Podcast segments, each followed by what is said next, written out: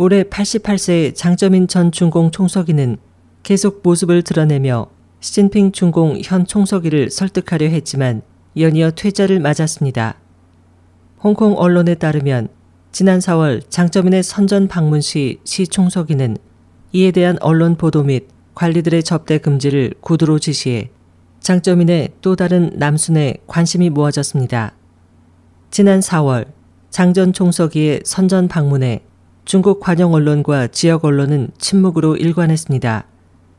해외 중문 언론은 이에 대해 장 전 주석이 나서기를 좋아하는 성향이 있는 데다 지금은 저우융캉 사건으로 민감한 시기이기 때문에 그의 영향력을 과시할 시기지만 언론 보도가 없어 매우 이례적인 일이라고 지적했습니다. 바꿔 말하면 이번 장점인의 선전 행보는 공개되지 않은 것과 같습니다. 홍콩 잡지 전초 6월호는 장전 총서기가 분노가 가득하다며 시 총서기가 쉬차의 허울을 구금하고 검찰에서 구진산을 통제하는 등 눈에 보이는 군부의 혈맥을 뿌리까지 뽑아 장전 총서기에게 고통을 주었기 때문에 그는 부패한 아들과 손자의 운명을 걱정해 바로 덩샤오핑의 남순을 모방한 것이라고 지적했습니다.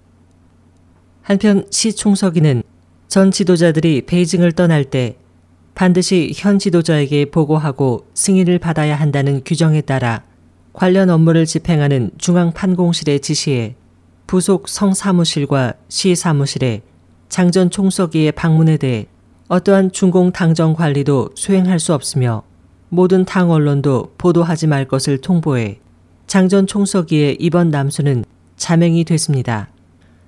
해외 언론들은 지난해부터 호랑이 잡기 바람이 불어 보시라이 전 충칭시 서기부터 저우용캉 그리고 정칭홍까지 군부의 구쥔산부터 쉬차이허우까지 장쩌민파 인물들이 낙마했으며 그 최종 타겟은 바로 장 전 총서기라고 지적했습니다.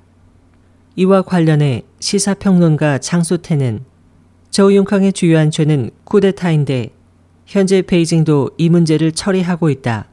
또 장점인이 저우융캉의 큰 지지 세력이고 쿠데타 배후 주모자도 장점인이기 때문에 현재 베이징 당국은 의도적으로 장점인을 냉담하게 돼 그의 영향력이 약해지게 한다.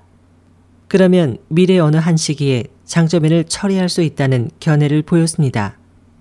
SOH 희망지성 곽재현입니다.